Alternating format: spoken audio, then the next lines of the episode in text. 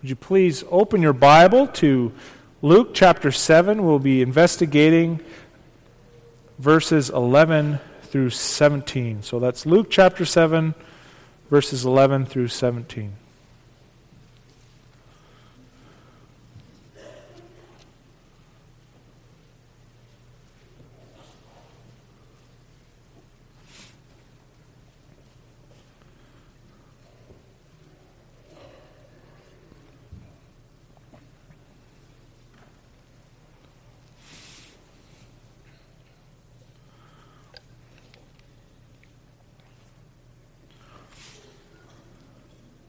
So, Luke chapter 7, verse 11. Soon afterward, he went to a town called Nain, and his disciples and a great crowd went with him. As he drew near to the gate of the town, behold, a man who died was being carried out, the, lo- the only son of his mother, and she was a widow. And a considerable crowd from the town was with her. And when the Lord saw her, he had compassion on her and said to her, Do not weep. Then he came up and touched the bier, and the bearer stood still. And he said, Young man, I say to you, arise. And the dead man sat up and began to speak, and Jesus gave him to his mother. Fear seized them all, and they glorified God, saying, A great prophet has risen among us, and, and God has visited his people.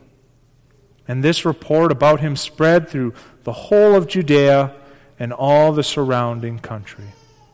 So far, the reading of God's holy word.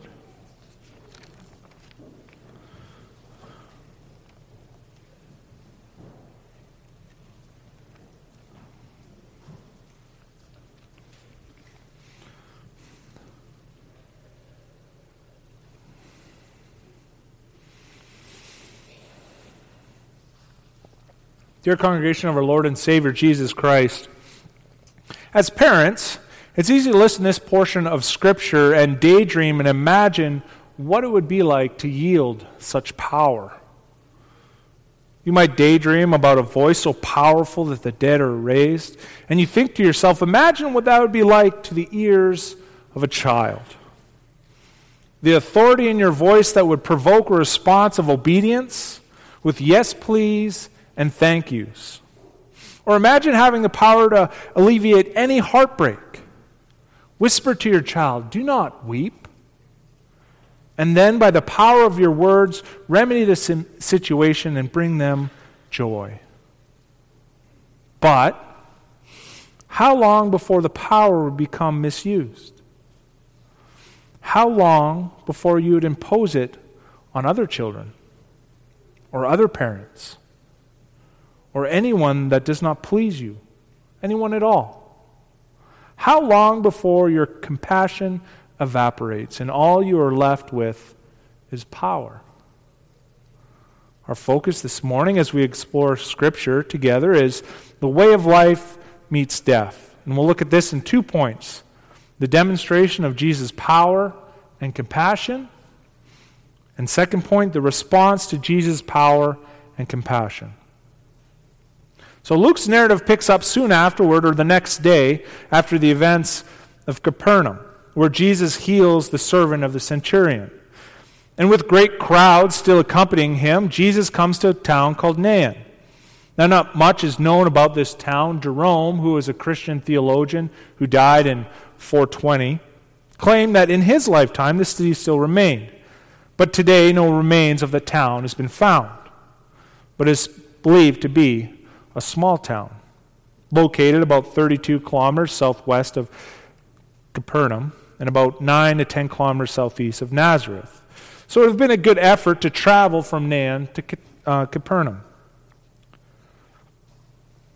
which also highlights the commitment of the crowds who follow Jesus. For us today, 30 kilometers does not seem like a very far drive. Apple Maps informs me that this would be like roughly Lethbridge to Picture Butte but we are far more advanced in our modes of transportation. So 30 kilometers could have been your commute this morning to church. But now just imagine if you had to do this on foot. It's one thing to travel 30 kilometers to get somewhere, but for someone in that crowd, they would have had to travel back 30 kilometers to get back home.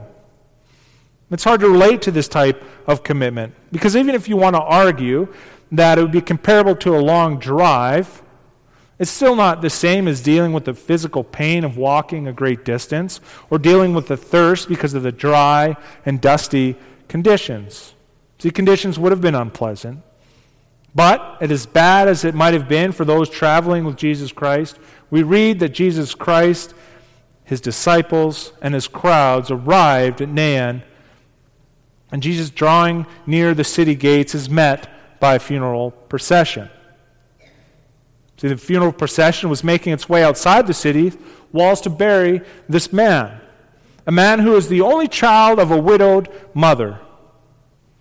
And not only does this mother have to deal with the sorrow of losing her only son, but now she is unprotected and alone. And do not let that great crowd fool you. The reality of widows in that culture, in that day, is that they are alone and they are unprotected. See, Jesus sees this woman and he has compassion on her. And the actions of Jesus Christ and his compassion for this woman speak volumes. Because unlike the centurion soldier, Jesus is not requested to act by an outside voice of elders who pleaded earnestly for his services. See, this widow is alone, unprotected woman. Jesus is motivated purely by his compassion and not the plea of an outside voice. And his compassion for this woman, he is the first to act. He says to her, Do not weep, which is an impolite thing to say to someone who is mourning the loss of an only son which now leaves her alone and unprotected. This woman should weep. But Jesus says to the woman, Do not weep, because he knows his words are accompanied by power. So we see in verse 14 that we see that Jesus goes to the buyer and he stops it. Now, the buyer, that's what they were using to transport the body. And we can think of this like a coffin, but Commentators believe also it could be without a lid or a, a nicer plank of wood that they're carrying the body. It would be open and the body would be covered in some kind of linen cloth, which emphasizes another layer of the depth of the compassion of Jesus Christ. Because he goes right to the dead body. Jesus is not worried about the smell, he's not worried about the filth, he's not concerned about becoming ceremonially unclean. He goes right to the dead body and touches the buyer, and the bears stop. See, Jesus did not have to get that close, up close and personal. Remember the centurion. Jesus could have Jesus could not even see the centurion's servant. He was stopped before he got to the house, yet the servant was healed. But Jesus acted out of his compassion for this woman not compulsion out of an outside voice. He is the one acting. So he goes up to the bears and they stop. But why? Did the bears know who Jesus was?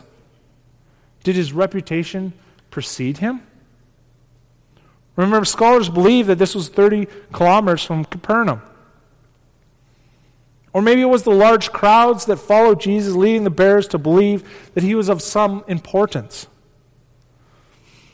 Or maybe it was just the touch. The touch that made the bearers stand still. The text does not give us the reason why they stopped, but only that they did. And whatever authority that they thought Jesus had or did not have, they were about to get a first hand demonstration of the power of Jesus Christ. Jesus Christ says to the dead man, Young man, I say to you, arise. With an imperative and a command from the mouth of Jesus, seven simple words in English, Jesus demonstrates power greater than his predecessors. Because remember, this is not the first time, the first resurrection in the Bible. Two prophets in the Old Testament performed the same miracle. Do you remember who they are? The first was Elijah in 1 Kings 17, 17 through 24. The son of a woman Elijah was staying with fell ill so severe that there was no breath in him. Elijah takes him up to the upper chamber. He cries out to the Lord and stretches himself over the boy three times. And he cries out to the Lord again. And the Lord listened to Elijah's voice. And the child's life came into him again, and he was revived. Elijah took the child and brought him from the upper chamber and delivered him to his mother. Next is Elisha. 2 Kings 4 18 through 37. Elisha promised the Shunammite woman a son. And she has the son the following spring. And when the child grew older, the child complained about his head and soon after died. The mother hurries away with her son to see Elisha. Elisha saw the child lying dead on his bed, and he prayed to the Lord. Then he went laid on the child, putting his mouth on the child's mouth, his eyes on the child's eyes, his hands on the child's hands. He got off and then repeated the process. The child sneezed seven times and he opened his eyes. Now, out of these three resurrection events, we see the same result the resurrection of a son. But what is different about them? All three have action. Jesus speaks. Both Elijah and Elisha stretch themselves over the children, then they regain life. So we can clearly see the effortlessness of Jesus merely commanding the child to rise rather than having to lay over him. So there's a greater demonstration of power by Jesus Christ. But if you notice, what happens before they take action and try to resurrect the boy? There is something absent in Jesus Christ that is present in Elijah and Elisha. See, Elijah and Elisha have power, but only with permission. See, both of these Old Testament prophets pray and they cry out to the Lord before they revive the boy. But for Jesus Christ, he just commands. Young man, I say to you, arise. There's no prayer beforehand. There's no asking for the Father's permission, just the command. Who is there like Jesus Christ that demonstrates such power that the dead rise from his commands? Who can call into existence the things that do not exist with such great power and majesty? Who wields such great power with compassion? Compassion for widows, for those who are alone, for those who are unprotected. See, man cannot wield this power. Samuel warns Israel what will happen if a man is appointed with power. He says, He will take your sons and appoint them to his chariots and to be his horsemen. Appoint some to plow his ground and reap his harvest. He'll take your daughters to be perfumers, cooks, and bakers. He will take your best fields, the vineyards, and the olive orchards, giving them to the servants. And the list goes on.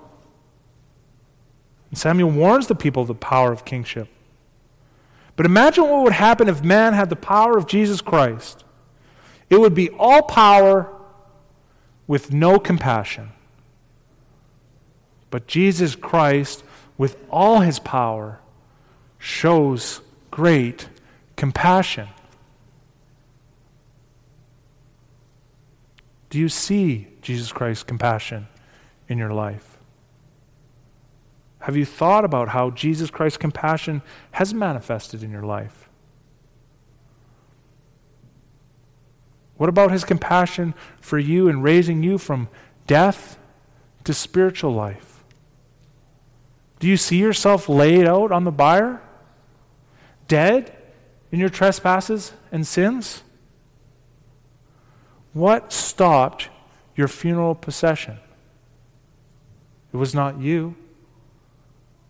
You were just lying there. The only thing you have going for yourself was the stench of death and the spoil of sin. There's nothing good about you. But Jesus Christ stopped your funeral procession. You could have easily proceeded right by. He did not have to stop the funeral procession. And this is the fate of some of humanity. But it was Jesus Christ's compassion for you that compelled him to touch the coffin, saying, I say to you, arise. See, Jesus Christ's compassion for you is the reason why he entered into creation. The one with all the power to raise the dead, by the mere commands of his voice, entered into creation, a world that was made through him. He came into this world not to be served, but to serve he came not to take your sons and appoint them to be chariots and to be his horsemen, not to appoint some to plow his ground and reap his harvest, not to take your daughters to be perfumers, cooks, and bakers. He came to serve his creation and offer his life as a ransom for the sins of his bride. Jesus Christ showed you his compassion for you in the greatest demonstration of love, and it accompanied power by conquering the grave and removing the sting of death for his bride. With such a great demonstration of power and compassion shown to the woman, shown to us, what should be the response to Jesus' power and his compassion?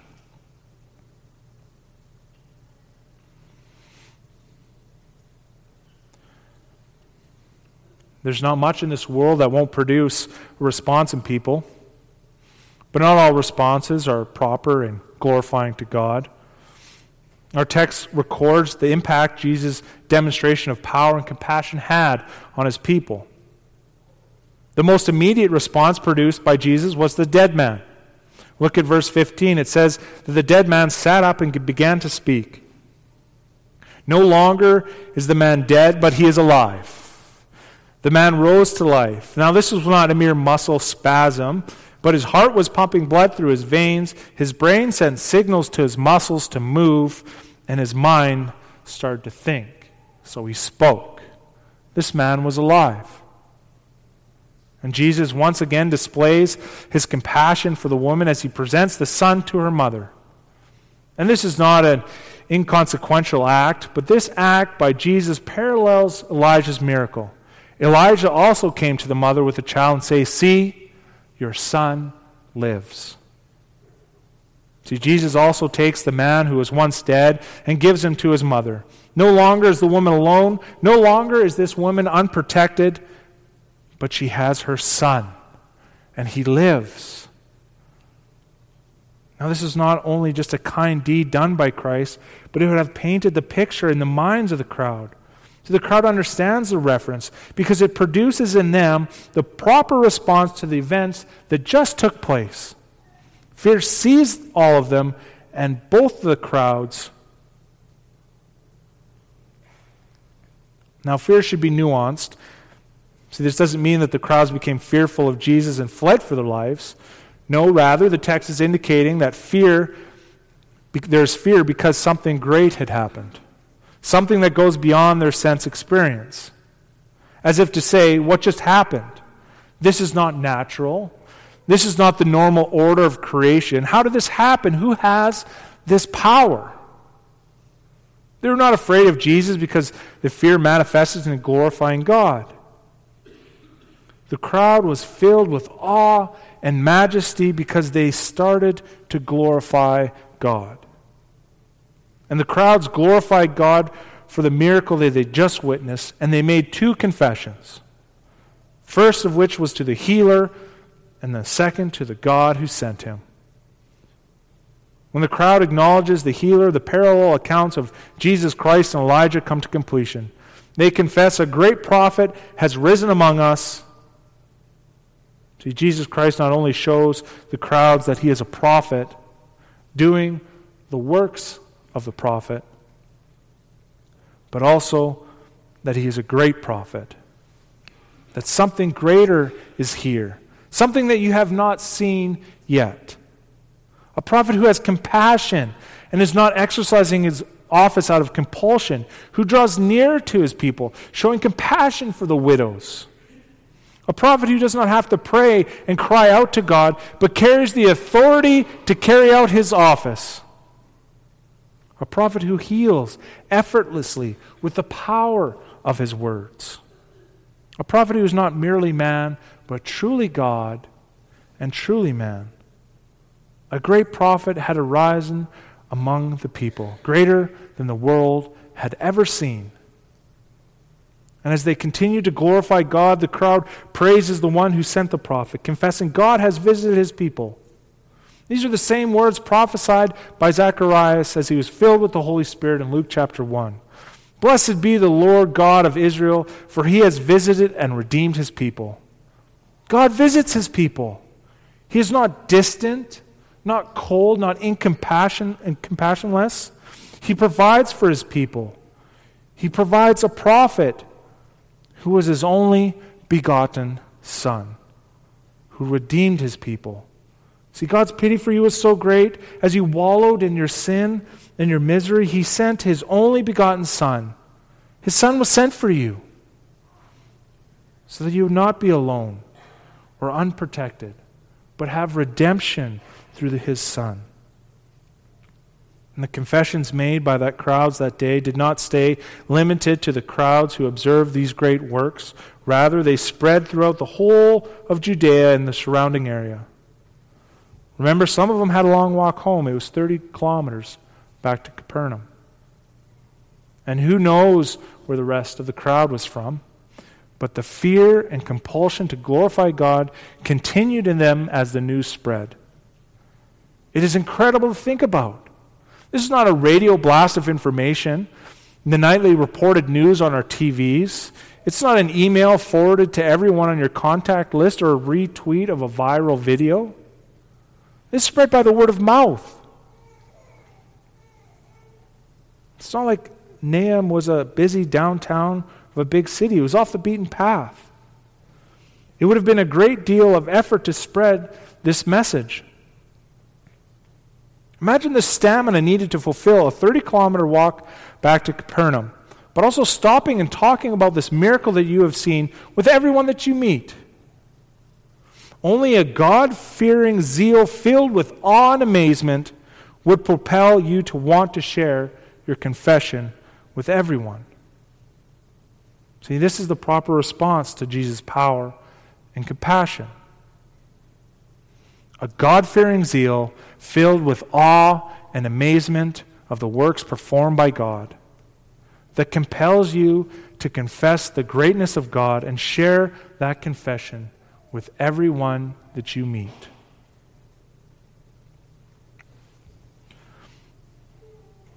Dear congregation of our Lord and Savior Jesus Christ, have you heard the call of Jesus Christ? I say to you, arise. Has it penetrated your muscles, causing a physical response? Has it infiltrated your heart and your mind, causing you to talk about it? Have you been raised to spiritual life? Are you alive to this reality? Are you awakened to true faith in Jesus Christ, a childlike fear of God? godly sorrow for your sin, and a hunger and a thirst for righteousness? Or are these things dead to you? Because you'd rather enjoy the quiet stillness of death, preferring the comfort of the buyer. Or if you're grasped by anxious thoughts, because you do not think that you're awakened to new spiritual life. Be still and know that our God is compassionate, that He will not snuff out a smoldering wick, that He will not break a bruised reed. Continue to seek Him out while He can be found. Repent and turn to Him. Trust in Jesus Christ, and you will never be cast out. Amen. Let us pray.